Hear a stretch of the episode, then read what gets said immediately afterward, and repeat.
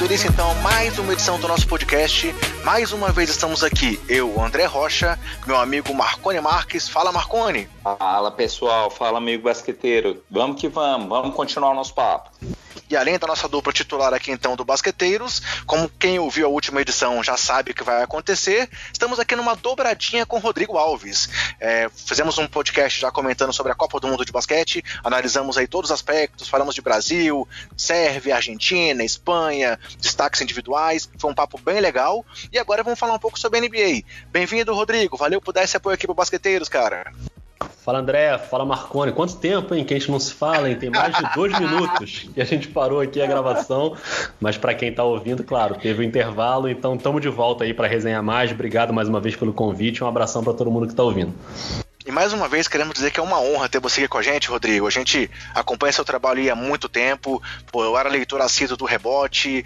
Achei muito legal o fato de você depois aí ter conseguido chegar agora nessa cobertura pela Sport TV. Acompanhei o trabalho no, no Globoesporte.com, acompanhava o, o, o, o, podcast. Então, assim, muito bom poder dividir e papear com você. Tive a honra de te conhecer pessoalmente, mas é muito legal saber que você também está aqui ajudando o nosso projeto. Já participou antes com a gente por áudio e agora pode, pode parar esse tempo tempinho no meio da vida corrida para discutir um pouco de basquete com a gente e agraciar os nossos ouvintes com essa gama de conhecimento que só você tem. Ah, que isso, obrigado. Eu que agradeço. Tô pensando em voltar com rebote, o que, que você acha, hein?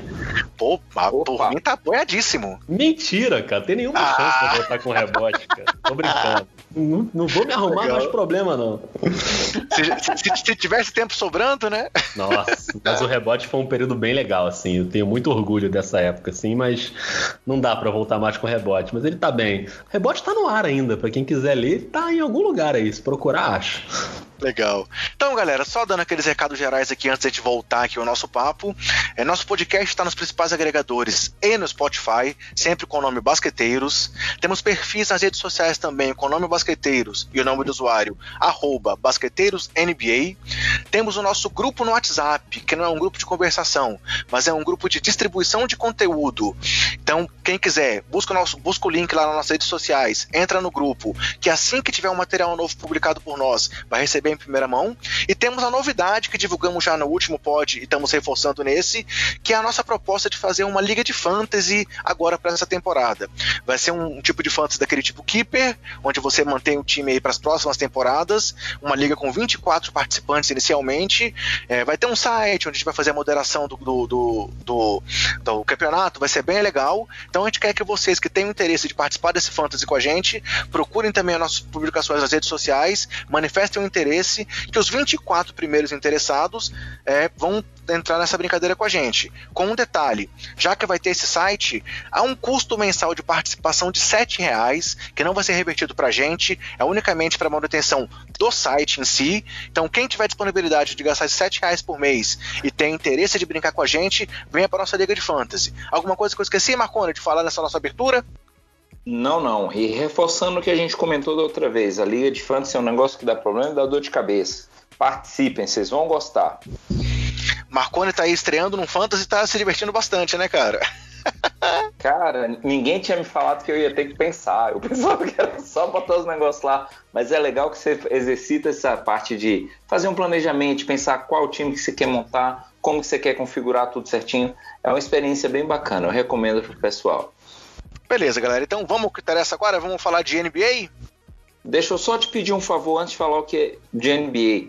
É, todo programa gravado na TV, os caras já falam assim: hoje, dia tanto do tanto, com a data do, que vai sair o negócio no ar. E agora eu vou te botar no aperto. Estamos gravando aqui, a gente começou no dia 18, por volta das 11 da noite, já estamos no dia 19, por volta de meia-noite, 30 minutos do dia 19. Faz aí, cara, seja profissional, fala assim, estamos aqui e tal, esse é o nosso tanto, tanto, tanto, e hoje é o dia tanto, tanto. Vai lá, você consegue. Bem, esse é o nosso podcast número 53. Provavelmente vai estar no ar no dia 24 ou no dia 25 de setembro. Concluindo aí as gravações de aniversário e preparando para o preview da temporada que vai começar na primeira semana de outubro. Viu? Desafia que eu vou lá, Marconi. Ver, rapaz. então tá, galera. Vamos falar agora de NBA, sobre tudo o que aconteceu e ouvir um pouco mais a opinião do Rodrigo do que esperar para a próxima temporada. Chegando então ao que interessa, galera. O nosso assunto aqui principal sempre é a NBA. Conversamos na última edição. Quem não ouviu, vá ouvir que foi muito legal. Sobre como a Copa do Mundo foi apaixonante. Rodrigo trouxe o depoimento dele, eu trouxe o meu também. Vimos aí o tanto que foi legal parar um pouco fora do mundo da NBA e com as emoções que uma Copa do Mundo traz pra gente. Mas agora a temporada vem pela, vem pela frente e é uma nova NBA. O, o Rodrigo, realmente para você foi a off-season mais movimentada que você já acompanhou? Ou isso é uma percepção que a gente está tendo porque ainda está no calor do momento? Não, foi a off-season mais movimentada que eu já vi na minha vida, assim. Foi impressionante o que aconteceu.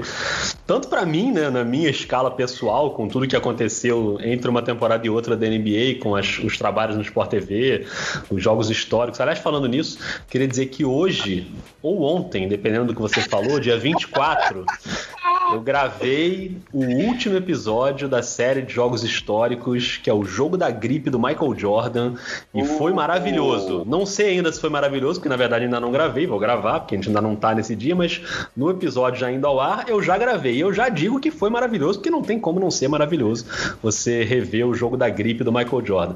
Então eu vou tomar aqui uma volta para dizer que dia vai ao ar, não vou saber, mas a gravação é na terça-feira, dia 24, que certamente é o dia que você tá ouvindo esse episódio, ou no dia seguinte, por aí.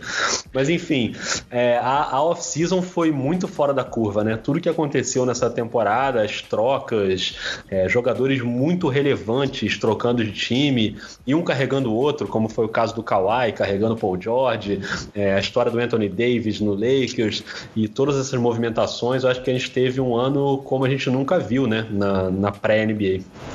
E aquela primeira noite ali, quando abriu o mercado realmente e os principais nomes começaram a se movimentar numa velocidade absurda, o Marconi até brincou que a gente trabalhou mais ali naquele primeiro momento ali do que muitas vezes durante a temporada, durante os playoffs. Então, realmente, é, a percepção que a gente teve foi isso: foi de que é, de uma hora para outra a NBA virou de pernas pro ar e a gente viu aí vários times surgindo como novos favoritos, vimos aí um fortalecimento de vários times que já estavam na briga anteriormente. Então, realmente, foi algo que a gente ficou espantado com a velocidade que aconteceu, né, Marconi? Foi algo muito dinâmico, é o que a gente estava falando, de ser fora da curva. E o que era curioso é assim: é, a gente ficava na expectativa, ficava tentando acompanhar é, aqueles jornalistas que faziam uma cobertura mais próxima lá e tal. O Oji, o, o, o, o outro Chance. rapaz, como era o nome do outro set? O Chance. Ele, é, o Chance, ele mesmo. É, e tudo mudava muito rápido. Eu lembro que a gente chegou a comentar a questão do próprio Kawhi, né? Que todo mundo ficou parado na expectativa de qual seria o anúncio dele, porque desencadearia uma série de outros movimentos. Foi muito dinâmico, muito intenso, foi bem bacana. E aí eu vou voltar nesse comentário do, do, do Rodrigo para trazer aqui uma, uma, coisa pessoal. Como fã de Chicago, quem acompanha o podcast sabe, e sabe que eu acompanho a NBA desde 92, então vivi essa era de ouro do Chicago lá com o Jordan. Quando o Rodrigo falou aí desse jogo da gripe, cara, eu confesso que me arrepiou aqui porque eu lembrei da emoção. Então, Rodrigo, tá muito legal essa série de jogos históricos, acompanhei todos. É, tava vendo aqui hoje antes da gravação o jogo da Zaya Thomas também, que passou aqui no dia 18, então realmente queria parabenizar por essa série e queria dizer que esse jogo da gripe é imperdível, galera. Acompanhem que vocês vão ver por que, que o Jordan é o maior jogador de todos os tempos. Pelo menos Não, eu já na tô, minha é... opinião. eu já tô nervoso para fazer esse jogo da gripe. Assim, eu, quando era moleque, eu era muito torcedor do Chicago, torcedor de gritar na janela, assim, ninguém entendia nada. E naquela época do principalmente a época do primeiro tricampeonato, depois no segundo também, mas eu era muito fanático.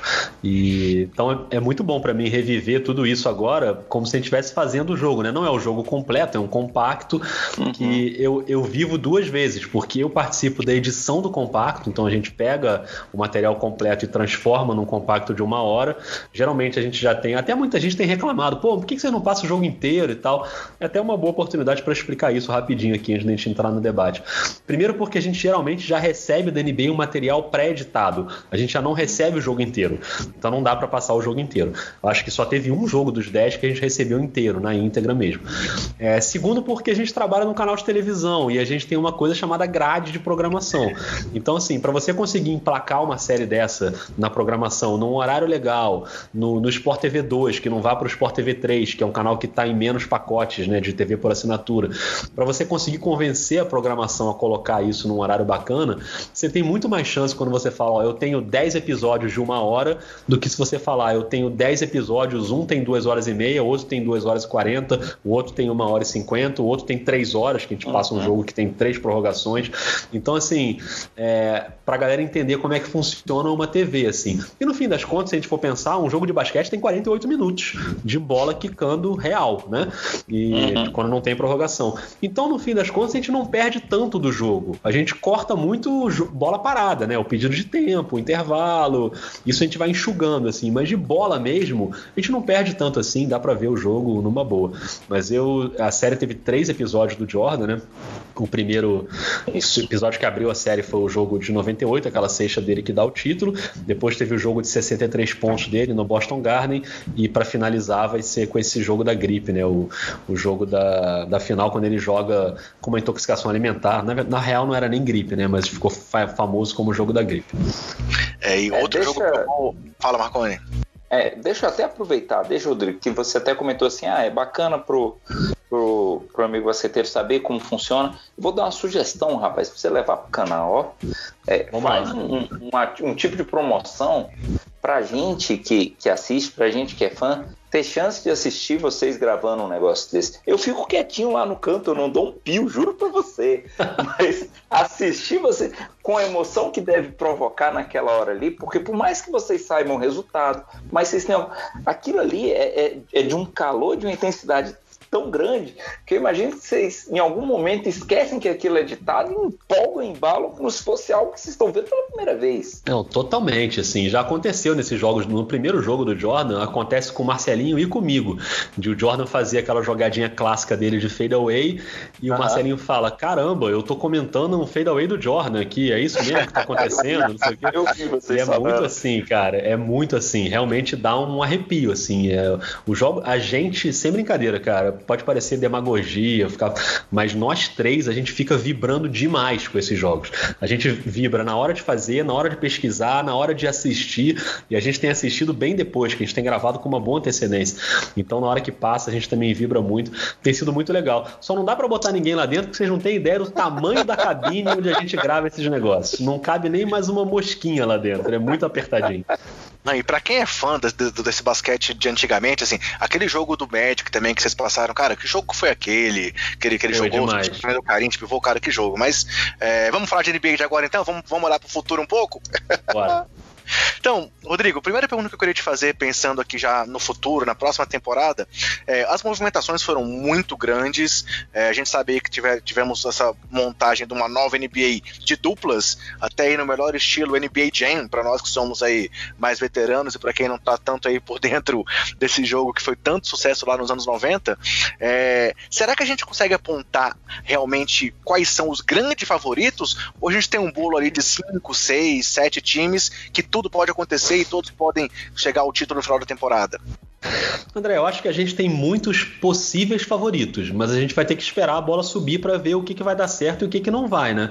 Porque tem muito time que mudou demais, então vira uma incógnita. Se você pegar, por exemplo, a Conferência Leste, você tem um Milwaukee Bucks que mudou muito pouco. É basicamente a mesma equipe ali, perdeu o Malcolm Brogdon, né? Pegou o Matthews ali, mas assim, é, a base, os principais jogadores do time continuam lá. O Antetokounmpo, o Middleton, o Bledsoe, o Lopes, é, o banco também muito bom, com o Rio, Conaton, Eliasova. É, é a, a, mesma base. É um, é um caso raríssimo de equipe de elite que não mudou, ou que mudou muito pouco. No próprio leste você tem o Boston muito mudado, né? O principal jogador do time é trocado e o, é, é, é, é muda de time, né? E vem o Kemba Walker para o lugar do Kyrie. O Philadelphia mudou muito, perdeu o Jimmy Butler, vem Josh Richardson, vem o Al Horford para jogar com o Embiid, é, fica muito mudado. Então como é que vai ser essa conferência do leste? Não sei. No oeste, então, não preciso nem falar, né? Porque você tem um caso até parecido. O Denver Nuggets é o time que muda pouco, né? Uhum. Mantém o Denver, então, não muda quase nada, né? O Denver muda o Jeremy Grant chegando. O resto é o mesmíssimo time, com um ano a mais de experiência. Porter, né? Que, que deve isso, isso. E que não é uma mudança porque ele já estava no elenco, mas não jogou por causa de lesão e tal. Mas é o mesmo Denver. Mas você tem o Lakers totalmente mudado, você tem o Utah Jazz muito mudado e muito forte, o Houston Rockets muito mudado, o Golden State numa situação totalmente diferente, até o Portland que não mudou tanto, mas tem algumas mudanças ali que podem trazer um impacto. Então é tudo muito incógnita, né? É muito difícil você saber. É, e não citei o Clippers aqui, né? Que para mim, se eu tivesse que fazer uma aposta hoje, para mim é o time mais forte da NBA hoje, no papel. Eu acho que é um, um banco que ainda continua muito forte e um quinteto titular com uma dupla muito né, fora da curva, assim, com o Kawhi e o Paul George. Vai dar certo? Não sei, tem que esperar para ver, porque são caras que nunca jogaram juntos, né? É um time totalmente diferente. Então vamos ter que esperar, mas eu tô bem empolgado para ver como é que vai ser. E no dia da estreia, né, já tem um Clippers e Lakers aí para acabar com a gente. E você, Marconi, você acha que, que realmente, desde que a gente começou a conversar sobre a, essas mudanças todas, tivemos programas falando só sobre o Clippers, só sobre o Lakers, só sobre o Warriors, falamos também do Power Rank da ESPN, que a, gente até comentou na época que a ESPN colocava Bucks e Nuggets como primeiros colocados, mas talvez fosse um pouquinho era um começo de off-season, né, tinha que ver um pouco como é que os times iam se desenvolver, iam se formar. Você continua com aquela opinião de que é, realmente está tudo muito embolado, ou você consegue indicar um ou dois principais favoritos para vencer a temporada? Cara, na, quando a gente conversou nos pods, uma coisa que eu comentei foi o seguinte, e aí foi interessante a gente falando dos pods de pós-temporada, do tanto que ia mudando. Em um outro momento a gente anunciava um time, ou eu cornetava um outro time falando, ó, oh, não vai ser esse ano, pode esquecer. E aí chegou uma hora que eu virei e falei assim, ó, oh, gente, eu falei aquilo, mas tá tudo muito incerto e tal. É, por exemplo, o próprio Lakers, eu tinha falado isso, foi, ó, torcedor do Lakers, não, esse ano sinto muito, e depois foi, ó, gente, talvez seja, as coisas estão mudando. Cara, eu, eu, eu volto a dizer que, eu, que é difícil a gente fazer uma aposta hoje. É, é o que o Rodrigo falou, né? A dinâmica mudou muito, as conferências mudaram muito, as configurações de time também mudaram. Você, na abertura da pergunta, você falou: ah, temos cinco ou sete times que ficam embolados. Existem alguns times que, você, que ninguém vai dizer que é absurdo se você apostar. E existem outros times que a gente sabe que também tem chance de surpreender. Então, tá tudo aberto. A gente vai ter que. Vai ser bom em que sentido? O início da, da temporada, que muitas vezes é morno, com o time se ajustando, né? Alguns jogos você fica assim, pô, não tá tão dinâmico, o jogo não tá tão apertado.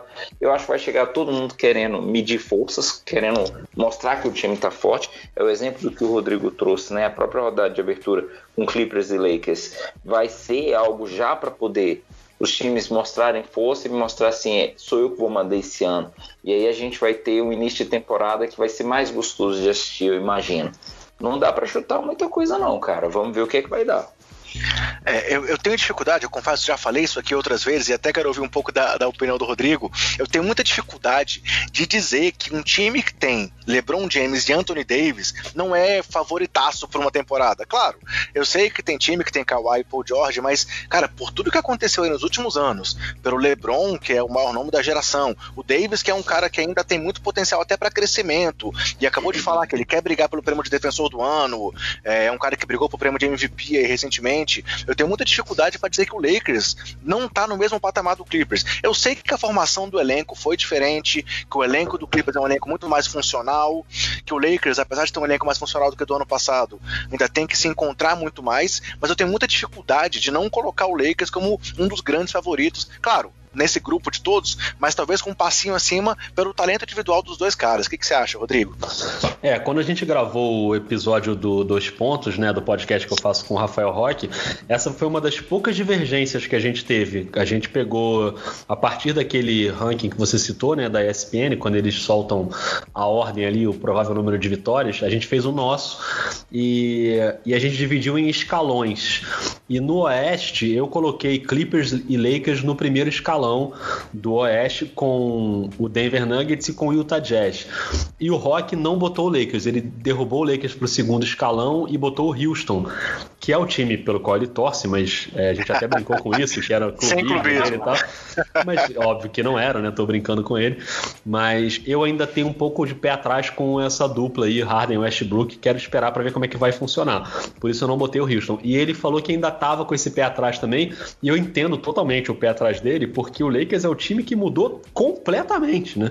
É tipo o, o núcleo do time é uma coisa. Você tem, você tem três titulares novos, né, para começar no, no Lakers. Né? Você tem o LeBron, quer dizer, o LeBron não é um titular novo, mas se você considerar que ele se machucou na temporada passada, ainda não conseguiu chegar, enfim, no, no nível que a gente esperava, ele agora vai ter do lado dele o Anthony Davis e o Danny Green. E aí você tem outros caras como o Bradley e, enfim, é, é um time. Uh, que poderia ter o Cousins também, né? Mas aí teve a questão da lesão também, que acabou prejudicando. Enfim, é, de qualquer forma, vai ser um time muito diferente do que a gente está acostumado a ver. Então, essa química vai ser complicada. Eu acho natural que as pessoas fiquem desconfiadas, mas essa dupla, né? LeBron e Anthony Davis, o nível de talento é tão alto que eu também não consigo botar eles muito para baixo, não. Para mim, eles estão na briga lá em cima.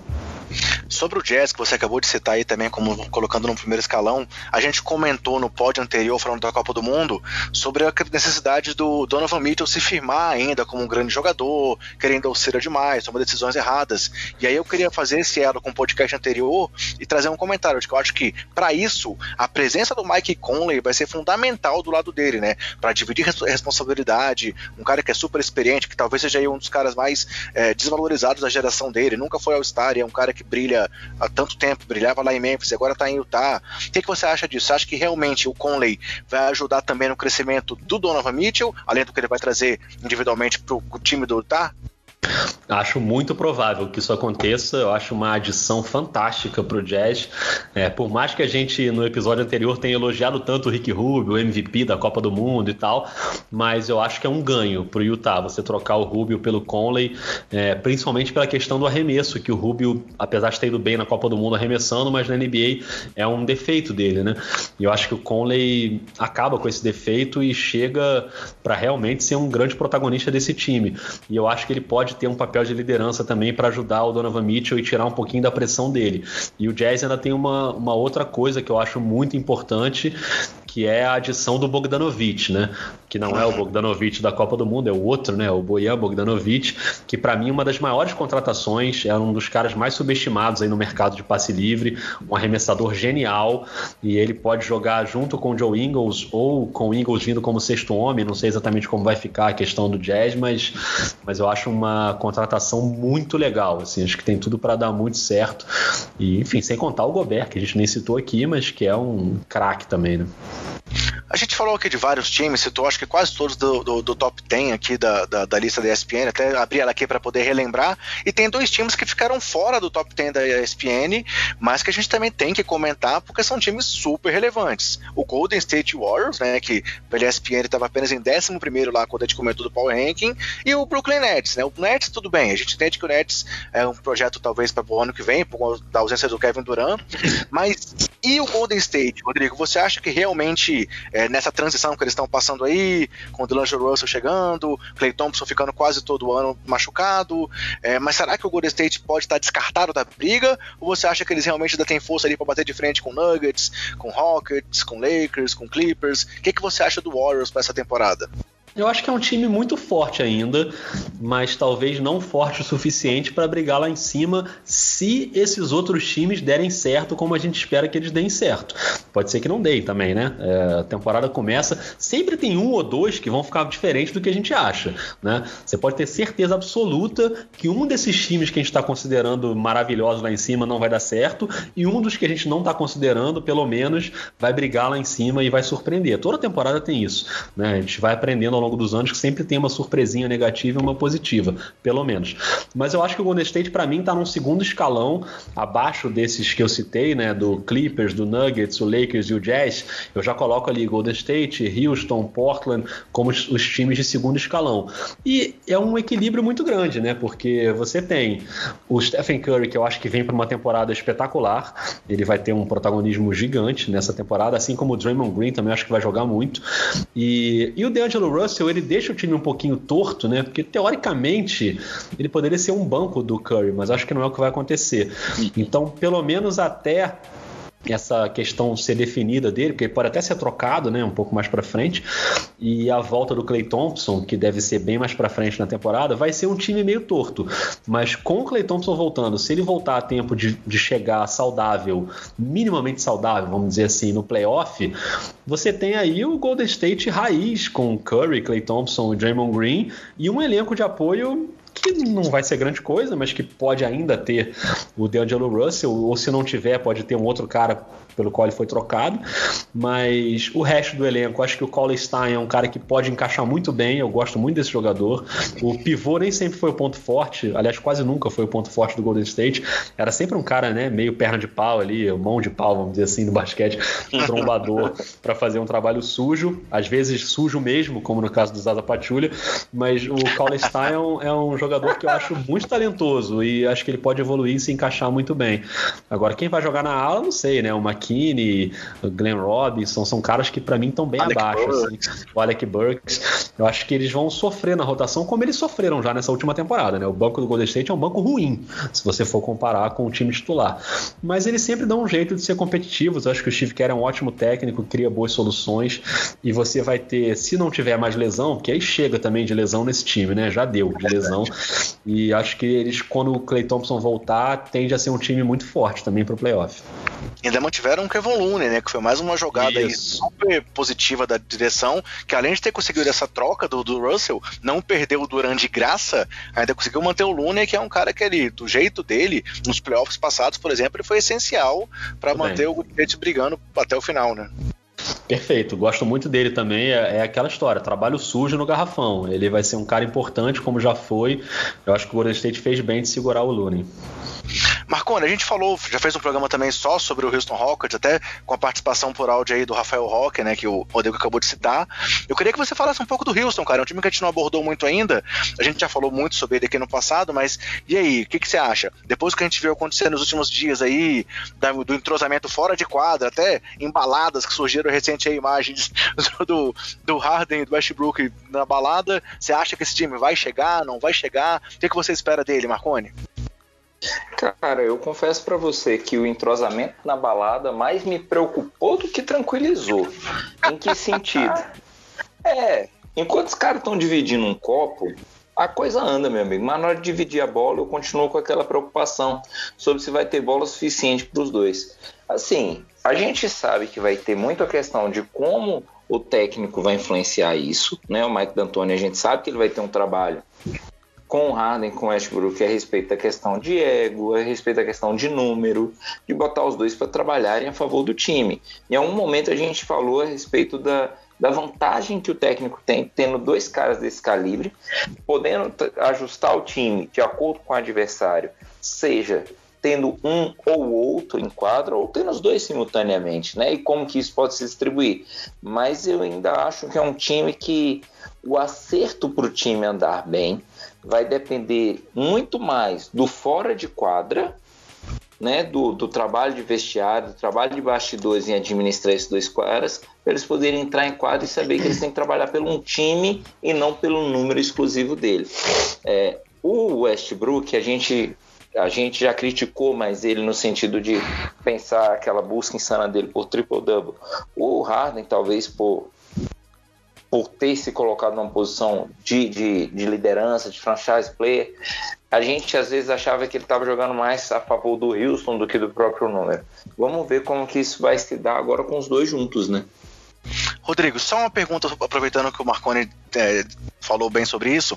O Westbrook falou recentemente que ele era muito criticado de que era fominha, e aí veio aí triplo-duplos, liderou a NBA em assistências, e agora ele falou que ele está sendo criticado pelos arremessos, mas que esse ano ele vai surpreender também na conversão de arremessos. Você acha que realmente, pela divisão de protagonismo, pelo que ele vai ter de oportunidade lá, isso pode acontecer? Ah, tomara, né, que aconteça. É, tenho muitas dúvidas como vai funcionar esse esquema. Eu até discordo um pouquinho do Marconi nessa questão de dentro de quadra e fora da quadra. Para mim vai ser a minha maior dúvida é o dentro da quadra. Eu acho que fora da quadra, os dois são amigos de infância, eles se dão muito é. bem. Acho que não vai ter uma disputa de ego entre eles. É, por mais que tenha uma disputa de volume de jogo, porque são dois jogadores que precisam muito da bola. Então acho que não vai ter uma coisa assim, ah, eu quero que esse cara se dane e eu que vou brilhar aqui. Acho que não vai ter isso. Eles vão se entender. Mas a minha maior dúvida é se eles vão se entender com a bola na mão, como esse time vai fazer essa divisão de funções dentro da quadra. Acho que o Mike D'Antoni tem um desafio gigante pela frente e acho que a tendência é que funcione mais até com a bola mais na mão do Westbrook para iniciar a infiltração, para atrair defesa e de repente encontrar o Harden para fazer um arremesso. É, o Harden eu acho que talvez tenha que abrir mão de um pouco mais de bola na mão e o Westbrook tenha que abrir mão um pouco mais de decisão no fim da jogada. Né? Talvez essa seja a equação aí para a coisa dar certo no Houston. Mas taticamente vai ser um trabalho difícil. Eu acho que a, o trabalho de bola vai ser o mais complicado para mim para esse Houston dar certo. Mas talento eles têm, né? E eu acho que boa vontade eles vão ter também. Eu não acho que, como muita gente tem falado, ah, o vestiário vai, vai dar porrada. Não vai ter nada disso. Acho que eles vão se dar super bem. Né? Pelo menos espero isso, porque eles são amigos mesmo. Eles se gostam, eles se conhecem desde criança. O próprio Harden falou isso. A minha relação com o Westbrook é diferente de uma relação com outros jogadores. A gente se, se entende pelo olhar, um já conhece muito bem o outro. E eu realmente acredito nisso. Acho que a maior dificuldade vai ser no basquete mesmo, de como esse time vai jogar taticamente. E nenhum deles é um mala que nem o Chris Paul também, né? Talento à parte. a gente sabe como é que é citado a situação do Chris Paul aí, o tanto que ele, que ele, que ele é cri-cri, o tanto que ele traz esse problema de vestiário. Concordo contigo. Eu acho que o, o próprio Fertita, né? O próprio dono do time falou que tem mais talento à disposição agora. Eu acho que isso também é inegável. E eu acho que a amizade dos dois vai ser muito positiva para que tudo dê certo. Concordo com você. É, Rodrigo, mais uma pergunta aqui, pensando agora talvez num bloco mais para frente. Falamos aí dos favoritos. Agora eu queria te fazer uma outra pergunta. Quem você acha que é o time que pode surpreender na temporada? Aquele time que não é favorito, não tá aí na briga pelas principais posições, mas que, sei lá, pode briscar uma vaga de playoff ou pode mostrar uma evolução maior do que se esperava. Quem você acha que pode surpreender brigando ali naquele meio de tabela para conseguir subir um pouco mais e, é, quem sabe, até beliscar uma vaguinha de playoff nessa temporada? Cara, eu vou te falar um de cada conferência, assim, do que, que eu acho que pode. Um time que não tá cotado ali para brigar lá em cima, mas que eu acho que pode dar um jogo ali que seria legal. É, no Oeste, eu vou falar do New Orleans Pelicans. Acho que é um time que me agrada a maneira como o time foi montado, depois de perder um dos maiores jogadores de basquete do mundo hoje, que é o Anthony Davis. Acho que a reação foi espetacular, a maneira como eles conseguiram evitar uma implosão total ali e montar um núcleo muito jovem, né? O time é muito jovem, mas eles conseguiram adicionar umas peças ali que eu acho que podem ser bem interessantes assim. O JJ Redick, por exemplo, acho que é um, uma ótima contratação. O Derek Favors, acho que pode também ser um bom peso para esse garrafão. Já tem o Drew Holiday, né, que é um cara já experiente, e tem um núcleo aí jovem que vai ter Lonzo, que vai ter Ingram, que vai ter o Hart e vai ter principalmente o Zion Williamson, que é, que é o calouro com muita expectativa em cima dele. Também é uma incógnita, não é garantido que ele vai explodir na NBA, mas eu sou bem otimista assim com o basquete dele por mais que ele tenha aquela barriguinha saliente lá, eu acho que ele vai poder vai poder jogar muito bem. Eu estou bem curioso para ver assim o Pelicans. Pena que não vai ter Didi, né, nesse primeiro ano. Seria mais um, um aditivo aí para a gente aumentar a nossa expectativa. Mas eu gosto do time, assim. os outros caras também, o Jackson Reis, Calouro, que dizem que é um bom jogador e que pode contribuir. Eu não conheço tanto dele de ver jogar assim na, no basquete universitário, eu não acompanho tanto universitário. Mas você tem esses caras, né? Tem o gringo, né, o Nicolomelli, que, que pode também ter um impacto, o Kenrich Williams, esses caras são o Eto Amur, que já está lá há um tempo, que também já é um cara mais experiente. Eu não sei, eu, eu gosto, assim, eu não sei, não por acaso foi o primeiro time que eu peguei para jogar no videogame, assim que começaram a rolar as trocas, eu já montei o Pelicans aí, pelo menos no meu videogame deu certo. É, eu já tinha escutado você falar do videogame e eu confesso que eu também, por curiosidade, fui jogar com Pelicans porque é um time que me, me, me, atraía a atenção. Por esse fator Zion aí, que todo mundo tem esse hype todo em cima dele, e que pode se confirmar, né? A gente tá vendo aí gente falando que é o maior nome desde que o LeBron chegou à NBA e tal, tem que confirmar esse enquadra, mas eu concordo contigo que o Pelicans pode surpreender. É, você quer falar do outro time do leste, ou Marconi? É. Você discorda do oeste? Você quer trazer outro time para discussão, Marconi? Não, eu achei, achei muito bem colocado, achei bacana. E eu tô dando risada aqui pensando que não tem jeito, véio. a gente torce para quem representa a gente, né? o cara, ah, Zion Wilson, a barriguinha saliente, Zion Wilson, Luca Doncic, o Jokic, toda essa galera Exatamente. da barriguinha saliente que representa a gente, a gente torce pra esses caras, velho. Não tem jeito. Rapaz, o Jokic, o, o, uniforme da Sérvia na Copa do Mundo não fez bem a ele, não, hein? Uniforme de aquecimento, assim, deu uma salientada ali que não pegou muito bem pra ele, não. Mas tudo bem, joga muito. E já falamos Tamo aqui junto. também de Joe Ingles, né? Joe Ingles, aí o, o barrigudinho também, o, o, jogador da NBA com mais cara de bancário do mundo. O Joe Ingles me representa muito, né? Porque ele é um quase calvo e barrigudinho, eu sou praticamente eu dentro da quadra. e aí, Rodrigo, no leste, quem você acha que pode ser o time que vai surpreender? Então, no leste, eu não vou botar o Brooklyn nessa equação aqui, a gente já citou o Brooklyn, é um time que, como você falou, talvez não seja para agora, porque não vai ter o Kevin Durant, e é o Kyrie Irving no lugar do DeAngelo Russell, com mais ou menos ali o mesmo elenco.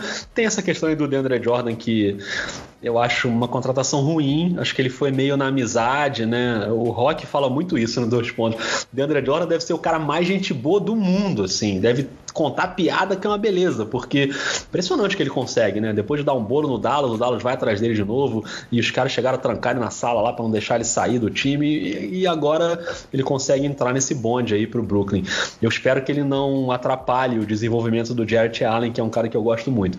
Mas enfim, é, não, vou, não vou botar o Brooklyn nessa, nesse aspecto de surpresa, porque é um time com talento suficiente para brigar, já foi pro playoff e tal.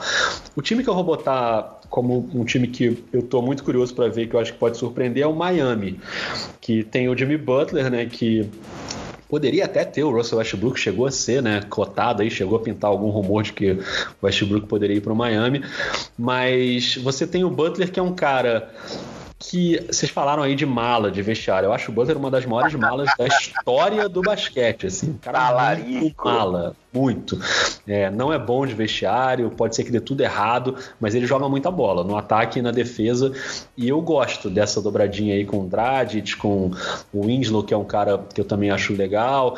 É, enfim, não tem mais o Whiteside, que eu acho que é um reforço para o Miami. Não gosto desse jogador, acho que ele atrapalha mais do que ajuda. É péssimo na defesa, fica dando uns botes para dar toco, meio maluco, assim, não curto muito. E o banco do Miami tem alguns jogadores ali que podem ser úteis também, mas também muito jovens, né?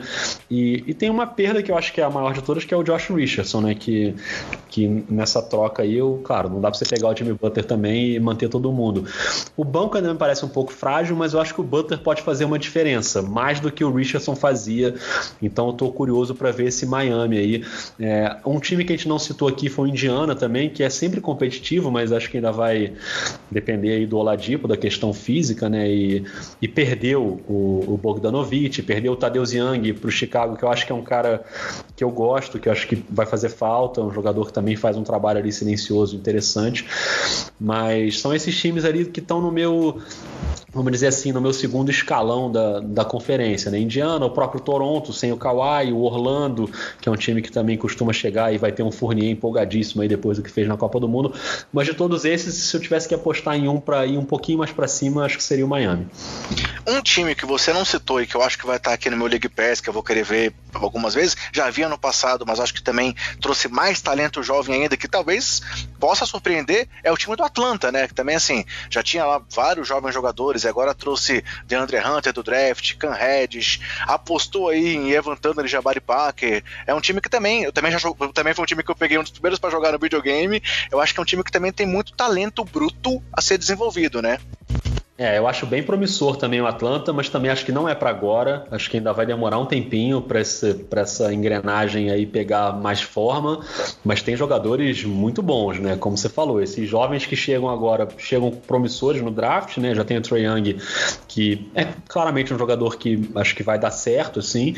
E, enfim, John Collins, outros jogadores que eu acho que são bem interessantes. Não gosto de Jabari Parker, acho que não é um cara que vai acrescentar muito. Talvez ele tenha uma importância pela experiência experiência num time muito jovem e tal, mas não sei, eu acho que eu não caio mais no conto do Jabari Parker, não. Já caí algumas vezes e, e sei lá. Mas aí eu vou aproveitar eu aqui. forte dele é, em Chicago, eu achei que ele ia dar muito certo no Bulls. É, cara, eu não. Eu, o Jabari Parker acho que não me engana mais, não. Mas sei lá, é. tomara que dê certo. Mas aí eu vou fazer, eu vou dar um giro aqui, ousado, e eu falei isso no dois pontos também, para falar de um time que é o um motivo de chacota, mas que eu acho que pode ser que de repente, talvez, quem sabe, de alguma maneira aconteça alguma coisa, que é o Knicks. Assim, eu não acho horroroso o Knicks. Claro, ele é horroroso se você pensar no que poderia ter sido, né? Com aquela grana que eles tinham, eles não conseguiram basicamente nada muito relevante. Mas se você for pensar num time com o Dennis Smith Jr., R.J. Barrett, o Kevin Knox, o Julius Randle, que eu acho um ótimo reforço, o Mitchell Robinson, que eu acho que é um bom jogador jovem, é um quinteto que eu acho honesto, não para brigar lá em cima, playoff, nada disso, mas para brigar pela classificação ao playoff. E aí você tem o, um banco que vai ter, por exemplo, Ted Gibson. Esse aí eu ainda caio no conto do Ted, do Ted Gibson. Ainda, ainda, acredito que ele pode ser um jogador eu útil. Gosto dele também. É, eu acho um bom jogador. O Marcus Morris, o Portes, né, nessa combinação aí de alas pivôs. É, Alfred Payton com o Niliquina, que também vem empolgado depois da Copa do Mundo. O, o Wellington, que é um jogador que pode acrescentar algum arremesso. Cara, eu acho que o elenco do Knicks, assim, ele só é motivo de chacota pelo potencial que poderia ser, porque eles tinham muita grana, eles não conseguiram levar ninguém muito relevante. Mas se você pensar num time de trabalhadores ali, eu, o AJ Barrett, claro, vai ser o grande nome para a gente saber se, se ele vai explodir ou não, né, se ele vai conseguir ser um líder desse time ou não. Mas eu acho a contratação do Julius Randle boa, acho um bom jogador. E tem outras peças que eu acho que podem ser importantes. Numa disputa dessa aí com Atlanta, com Detroit, com esses times que estão brigando ali, de repente o Knicks arruma alguma coisa aí, de repente até surpreende, consegue uma classificação para playoff. Marconi, só para poder não deixar de falar, e aí, você acha que o Bulls pode chegar de alguma forma? O Rodrigo já falou do, do Tadeusz Young, falamos muito do Satoransky no podcast passado, tem o Kobe White que veio no draft, que se juntam ali a nomes como Wendell Carter, é, é, é, Zach Lavine, próprio Chris Dunn. É, você acha que tem algo, assim, vai evoluir? O ah, Chicago parece que tem o rumo pelo menos agora, ou você acha que continua aquela bagunça lá dessa era Gerbacks? Então, eu ia comentar justamente por aí. O grande negócio do Bulls não era ter contratado, era ter demitido. Se ele tivesse feito essa demissão aí, acho que a gente tinha um pouquinho mais chance. Mas eu tenho uma esperança para esse ano um pouco melhor do que a gente estava por ano anterior. Eu continuo sonhando com playoff, eu acho que isso é um bom sonho, mas eu sei que está na categoria de sonho ainda. A gente tem uns caras que, que a gente torce pela evolução, você falou do Lavine, eu, eu vou trazer também o, Markkanen, claro, o né? Lauri Markkanen, exatamente. É, e eu acho que esses dois caras podem começar a dar um pouco mais de liga pro time, começar a dar um pouco mais de cara pro time, porque o Bulls, ele tá numa situação tão, tão delicada, tão delicada que se você me perguntar quem é o nome da franquia, eu não vou saber te dizer, né? A gente, a situação é essa, infelizmente. Não sei se o, o o Rodrigo falou que o Knicks é um time honesto e que ele vai ser brigador. Eu não sei até que ponto eu posso colocar o Chicago nessa mesma categoria. Mas aí eu paro e penso, pô, se perder do Knicks eu vou empatar com quem? Ok, ele vai ser honesto e brigador também. Eu acho o Chicago feio, cara, para essa temporada. Ainda não tô muito otimista. Eu botei o Chicago e o Washington no meu rodapé do leste. É, porque, cara, sei lá, eu acho que vai depender muito do nem explodir, né? Que a gente ainda tá esperando essa explosão aí. Ele é um cara muito talentoso. É, eu gosto do Tadeu Young, como eu falei, acho que ele pode ser útil. E assim, Kobe White, a gente nunca sabe, né, como é que esses caras vão chegar, qual vai ser o impacto imediato. O Satoran que depois do que fez na China vai chegar e arrebentar, ou sei lá. Mas eu ainda acho um time feio, assim como o Washington também. Por mais que eu esteja muito animado com o Hashimura, mas, cara, é um time feio demais. O Bradley Bill é um craque, eu acho um baita jogador, mas tem a situação do John Wall e o Isaiah Thomas agora também, né? Anunciou agora recentemente que vai ficar fora um bom tempo.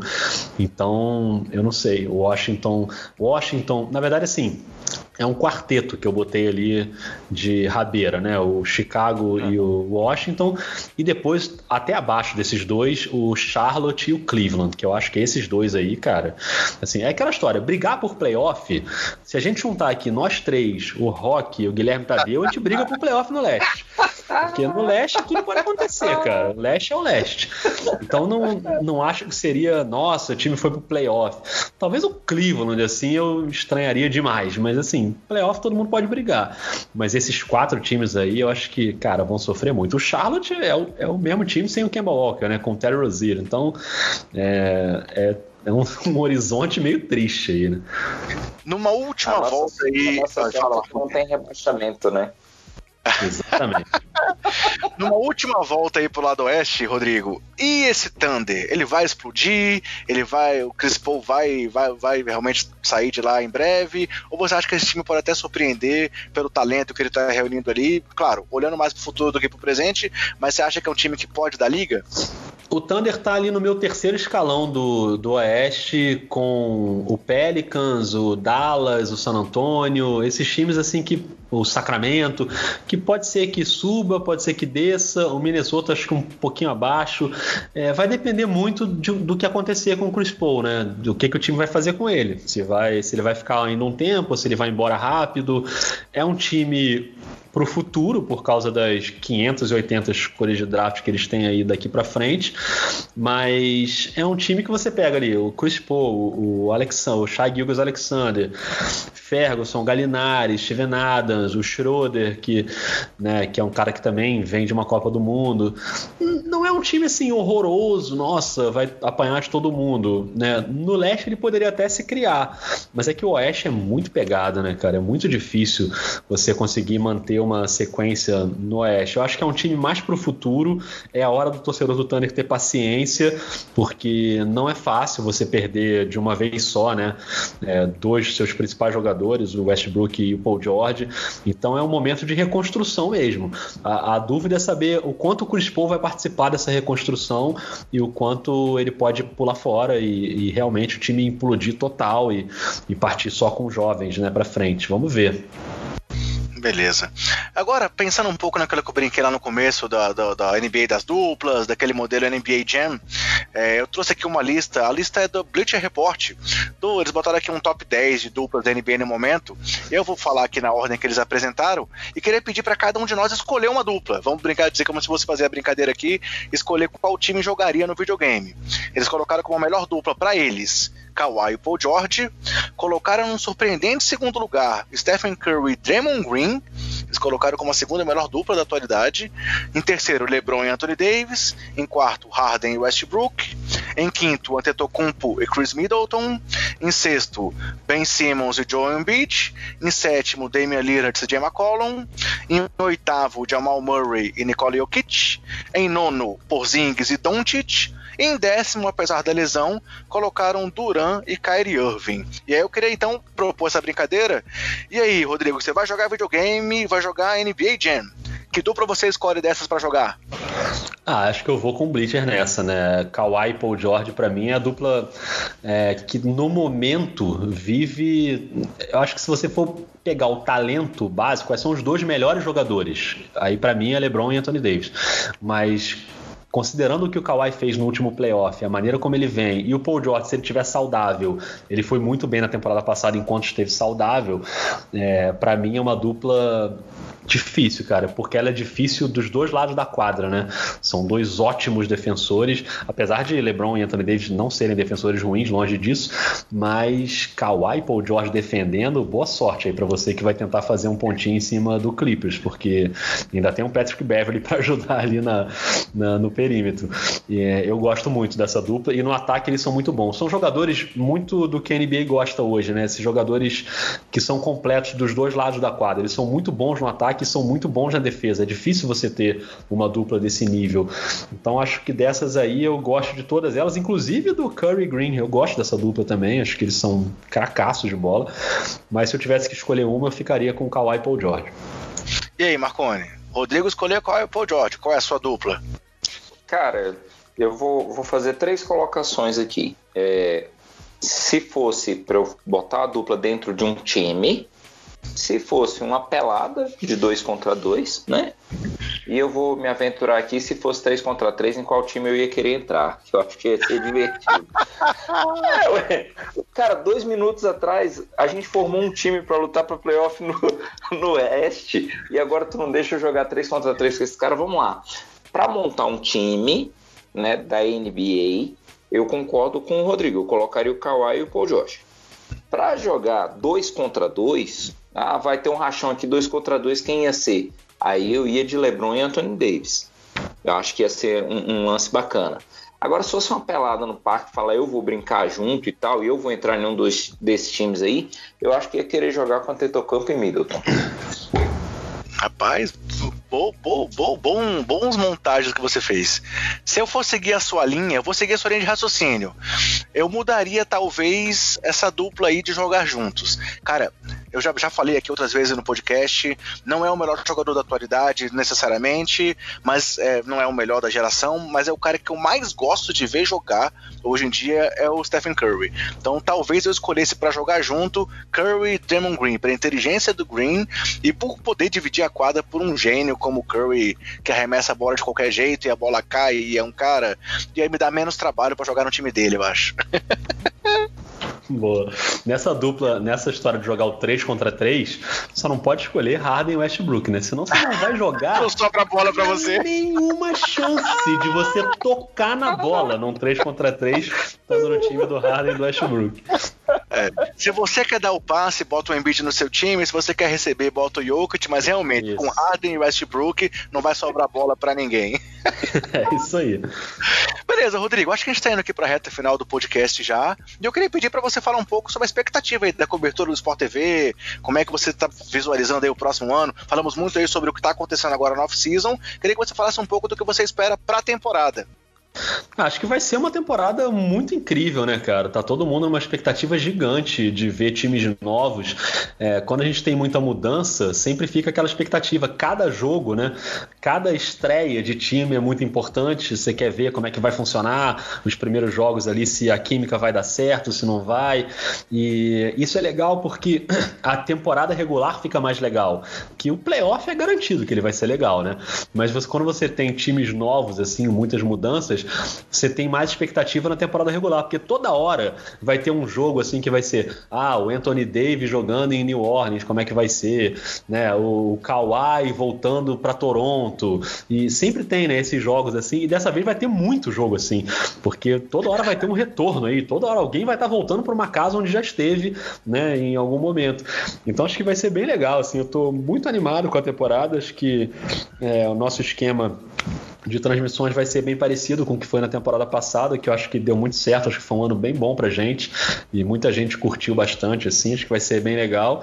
E para nossa sorte, a gente já estreia, né? A temporada começa numa terça-feira e terça-feira é o dia de transmissão do Sport TV, e a gente já começa com essa rodada dupla aí que vai ser muito incrível de mostrar com o New Orleans e, e o Toronto e depois o clássico de Los Angeles, né, com Anthony Davis, LeBron James, o Kawhi e o Paul George que não deve jogar jogar, né, ainda nesse inicinho, mas vai ser muito legal ver essa estreia do Kawhi no Clippers. Legal. Marconi, alguma pergunta que você queira fazer pro Rodrigo aí sobre a temporada? O que, que, que eu esqueci de falar até agora? Alguma coisa que eu esqueci, não? Cara, a gente falou de duplas, a gente falou de times favoritos, mas aí eu vou fazer uma pergunta pro Rodrigo que vai ajudar a mim e aos amigos basqueteiros que estiverem interessados em participar do Fantasy. É, a primeira etapa do Fantasy a gente tem a escolha de jogadores a partir do salário que os caras têm na própria NBA para a gente começar a montar o time e tal, taranã. Rodrigo, dá dica para o amigo basqueteiro. Se você entrasse no Fantasy, qual seria a sua primeira escolha dos caras que estão na NBA para essa temporada? Antetokounmpo, vai nele, garoto. Acho que ele é um cara que vai te dar um monte de. Eu tô dando uma dica aqui, eu não jogo fantasy há uns 12 anos, assim. Eu comecei a jogar quando surgiu o Fantasy e tal, mas eu não tenho a menor paciência, eu esquecia de escalar o time, aí meu time ficava mal, aí o pessoal da liga reclamava que eu não estava escalando. Aí eu desisti, já tem mais de 10 anos que eu não jogo Fantasy, então eu não estou muito por dentro dos critérios, não. Só falei o Tetocumpo aqui porque a gente falou pouco dele aqui no, no episódio, e é um jogador que eu acho gênio, e ele contribui muito, né, em ponto, em rebote, em toco, enfim. Então, para Fantasy, imagino que ele seja um bom nome. Será que é, não? Muito. Não, tá certo. É justo, é muito justo. Costuma ser muitas vezes a primeira escolha de muitas ligas de fantasy aí que eu já vi. É. Legal. Então é isso, galera. Fizemos mais uma conversa aqui super especial com o Rodrigo. É, foi muito bom dividir mais uma vez aqui o tempo com ele. Rodrigo, demorou para sair, mas valeu muito a pena hoje, hein? Conseguimos secar aqui dois assuntos com muitos detalhes. E eu queria já começar então aqui a nossa despedida, te agradecendo pela presença mais uma vez e dizendo que, pô, continua acompanhando seu trabalho. É, sou seu fã e espero que você continue aí nessa crescente na carreira, que só tem é, acontecido coisas boas para você e que continue vindo muita coisa boa pela frente. Valeu, obrigado. Eu que agradeço aí pelo convite, por poder resenhar aqui com vocês. E foi muito legal, né? A gente falar de vários assuntos nesses dois episódios aí, nesse combo de basquete FIBA e NBA. Acho que a gente conseguiu cobrir bem aí os últimos acontecimentos e os próximos acontecimentos, né? Do que vem aí, porque agora não tem mais para onde correr, né? A NBA vai começar e tá todo mundo animadíssimo. Então acho que vai ser uma temporada muito incrível. Tô muito animado e muito podcast vem por aí também. Ouçam o Dois Pontos que eu faço com o Rock, que vai ser no mesmo ritmo, né? A gente parou um pouquinho durante a Copa do Mundo, que o Dois Pontos é um podcast de NBA, né? Tá, tá no nome até dele, NBA Dois Pontos. Então a gente não entrou muito na seara da Copa, também porque os horários acho que não iam permitir a gente gravar, porque foi uma maluquice. Mas, enfim, agora na, no retorno já, o Dois Pontos já voltando aí para o seu ritmo normal, e durante a temporada a gente vai resenhar muito lá também. Então, acho que a gente está muito bem servido de muitos podcasts legais. Para quem gosta de basquete, acho que a última temporada foi demais. E sem dúvida, todos esses muito bacanas que a gente está acostumado a ouvir, a gente vai continuar resenhando bastante por aí. Legal. Marconi, valeu a pena também, né? Você ficou duas semanas aí afastado do podcast e voltou aqui de uma forma muito especial, né? Cara, muito bom, não podia ter sido melhor.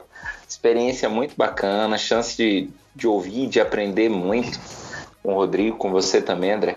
Cara, só tenho a agradecer. Rodrigo, brigadão, brigadão. No dado momento da, da nossa conversa, você falando lá do rebote e tal, você brincou, ah, o rebote ainda existe, está em algum lugar. E a gente falando, joguei aqui no Google, o que apareceu para mim foi a nota do Globo Esporte de quando o rebote foi chamado. Em 28 de 9 de 2010, cara, apareceu aqui, ó, no basquete, Rebote reforça o time de blogs do Globoesporte.com. Jornalista Rodrigo Alves Tais para o site As Análises do Mundo da Bola Laranja. Poxa, ó, me entregando a idade. Cara, Nossa muito, senhora. muito obrigado, velho, pela generosidade. Valeu mesmo, velho. Valeu, eu que agradeço. O rebote da fase Globoesporte.com não tá mais no ar, né? Saiu do ar o blog, mas o rebote tem um museu meio secreto, assim, que se você botar rebote, blogspot, tem um, tem um, um blog que eu deixei no ar com todos os posts antigos, desde os primeiros, assim do blog, quando ele ainda estava no Blogspot, que foi a, a, maior fase, né? Durou mais tempo. De vez em quando eu entro lá para dar uma olhada assim nos textos velhos assim e falar: "Nossa, como é que eu escrevi isso aqui? Que absurdo". Mas isso sempre acontece. Sempre que a gente visita o passado, a gente está sujeito a essas coisas. Beleza, então, galera, muito obrigado. Como eu já falei no começo do, do podcast, procure nossas redes sociais, ouçam um podcast aí nos seus agregadores, assinem lá, assinem no Spotify. É, pô, a gente tá, tem, continua aqui numa crescente de audiência, é muito legal. É, queria pedir para vocês também procurar esse post aí do Fantasy, caso seja interesse de vocês, pra gente poder montar essa liga o mais rápido possível. E assim que ela estiver montada, vamos divulgar novidades sobre ela aqui também, né, Marconi? Com certeza, vamos divulgar e o amigo basqueteiro vai se divertir. Pode confiar. Quem sabe, a depender da adesão, a gente não pensa até em algum estilo de premiação, né? Opa, pode ser, pode ser um, algo interessante para o futuro. Então é isso, galera. Vamos encerrar esse programa, finalizando aqui esse nosso mês de aniversário do podcast, é, um ano de trabalho. Quem diria que a gente chegaria tão longe? Até conversei sobre isso com o Bruno aqui no, nas edições passadas, que ele começou comigo na temporada passada. É, dá muito trabalho. Pô, só quem faz sabe como é que a gente dividir aqui vida familiar, vida profissional. A gente tem outras coisas para fazer, mas o amor ao basquete, o amor a esse assunto que tanto agrada a gente gente, faz a gente se dedicar cada vez mais e tentar trazer uma coisa de mais qualidade para vocês. E aí, com isso, presenças como a do Rodrigo sempre ajudam a brilhantar o programa. Então, queria agradecer aos nossos ouvintes por esse ano aí acompanhando o nosso trabalho, agradecer ao Marcone e mais uma vez, valeu, Rodrigo, por estar aqui com a gente. Valeu, gente. Brigadão, foi ótimo. Tudo de bom aí na sequência aí para essa temporada que vai ser demais. Beleza. Então, galera, até o próximo podcast. Um grande abraço.